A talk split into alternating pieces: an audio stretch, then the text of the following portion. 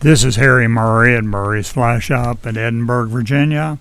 Let's take a look at the month coming up here in August and what we can expect both in the bass fishing and the trout fishing. A good friend was in just recently that had a five pound smallmouth that he had caught on a stonefly nymph dropper, a big size four. Now this is a bass bass nymph, a big size four bass stonefly dropper underneath the Shenandoah blue popper. Now that does sound a little crazy. However, we've been doing the same ploy for probably over five years in our bass schools, in our guide trips, those type situations because Sometimes when you're fishing a big dropper, stonefly, caddisfly, that type thing, under a dropper, you can catch some bigger fish like this friend of mine just did. Now, these are most effective if you're fishing them along an undercut bank. That is a good ploy, or where there are a lot of downfalls. Uh, tree limbs falling in, water, oh, we'll say hip deep down in there. The bass lie down in there, and you're running that dropper down back through that kind of stuff. The bass just really go for that. So consider doing this. More and more people are doing it, and we're getting more good stories because of it. So think about that on the bass. Now, we have just recently recorded. Uh, a video on our minnow matching thing. I think I mentioned this a couple weeks ago, but our minnow matching video, we talk about the various minnows, the type water they're found in, the patterns that we use to match them, and then the tactic, tactics that we use to fish them.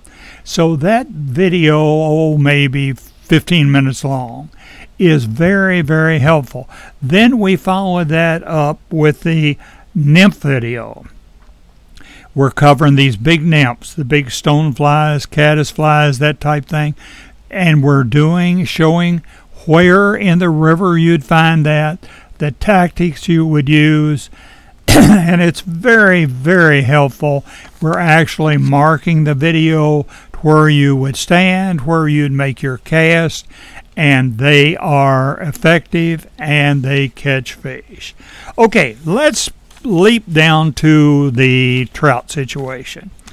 As the streams are getting low, we're losing a lot of the water in the streams. We are also definitely losing the aquatic insects. I'm a sucker for fishing the Murray's flying beetle it, it's an interesting story behind this, actually. I stopped in Charlie Fox's house one evening after I was fishing the Letort, and I told Charlie I'd had a pretty good day up on the Letort with the beetle. And he said, Well, Harry, I know you like to fish the mountain streams a whole lot. He said, Actually, for my own personal fish, fishing, I go for these little beetles up in our mountain streams here in Pennsylvania. And he said, Why don't you experiment with some different patterns and see where if you can improve the beetles you're using there in Virginia? Well, I got back to Virginia and I was thinking about this, and I did come up with some other patterns. Actually, the Murray's Flying Beetle was the one I came up with one of our customers came in who I didn't realize this gentleman uh, was a professional entomologist, Bugman. So he saw me loading my box up with some of these beetles, and he was looking over my shoulders, and he just plain out said, Do you know why those beetles you're putting in that box are so effective? And I said, No, Jim, why? He said, we have over 300 different types of beetles. 300 different types of beetles in our mountain streams. He said the trout eat all of them, and you go in there with that flying beetle like that, and you're going to be catching any kind of trout that wants to eat a beetle. So you're giving them what they want. You're showing it where they can see it, and they're going to go for it. So you just keep on using those beetles, and I think you'll be well satisfied. So that's one reason I stay with the Murray's Flying Beetle so much. If you have any questions on these type things, ring us back and I'll be glad to talk to you about them, show you the areas we're fishing, the tactics we're using. I just had a long talk with a boy that is a really a very good fisherman. He was in here just a few minutes ago. Hope he's not listening to this. And he was using too big of, in the mountain streams now. His flies were too big.